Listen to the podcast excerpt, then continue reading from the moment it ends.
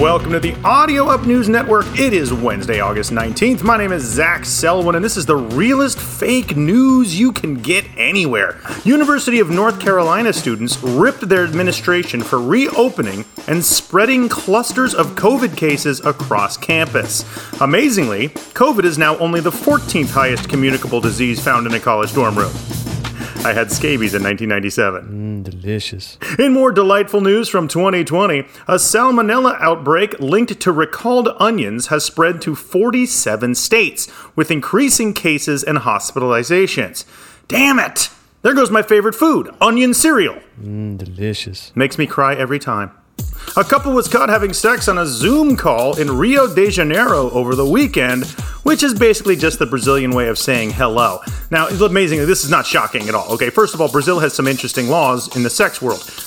Prostitution in Brazil is legal, meaning you can exchange sex for money, so you can be a sex worker. But it's illegal to operate a brothel to employ a sex worker. But sex workers on the street are prosecuted using vagrancy laws. However, you can solicit a sex worker, but she has to have a sex worker license. And don't ever ask a sex worker, voce engole in Portuguese, because that is illegal, my friend. Well, how, how do you know so much about prostitution in Brazil? Oh, I, I mean, I don't know. any- I, I saw Blame It on Rio when I was nine. Oh, uh-huh.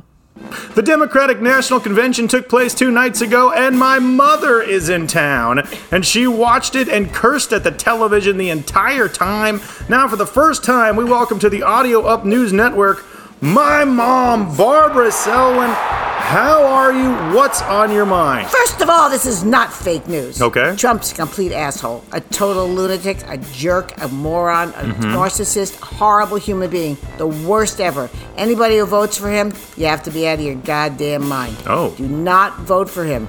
You will be living in a jail cell for the rest of your life and have no choices. But- your, your choice will be going to the grocery store or Okay. going to the grocery store. You will have no choices about anything. Hmm. That's the end of it. Do not vote for him. So- Horrible human being, not fake news. So, wait, Mama, you're saying I should maybe think about voting for Biden? You should absolutely vote for Biden. I don't care what, who or he is. He's Huh? a brilliant man. He may be a little slow in the uptake, but he's Yeah. a brilliant guy. Okay. He's got it in his head, and his wife is fabulous, fabulous.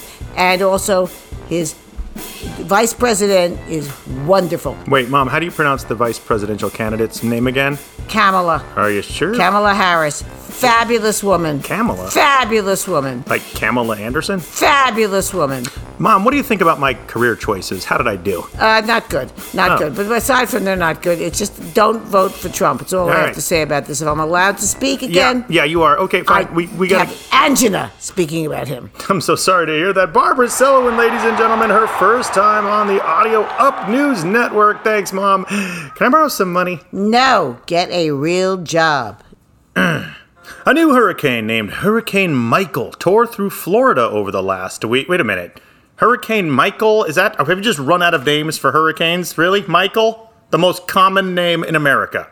Hurricane Michael sounds like a terrible rapper from the 90s. These are the most devastating sounding hurricanes of all time. Number five, the Great Galveston Storm, 1900. Number four, the Okeechobee Hurricane in 1928. That did some damage.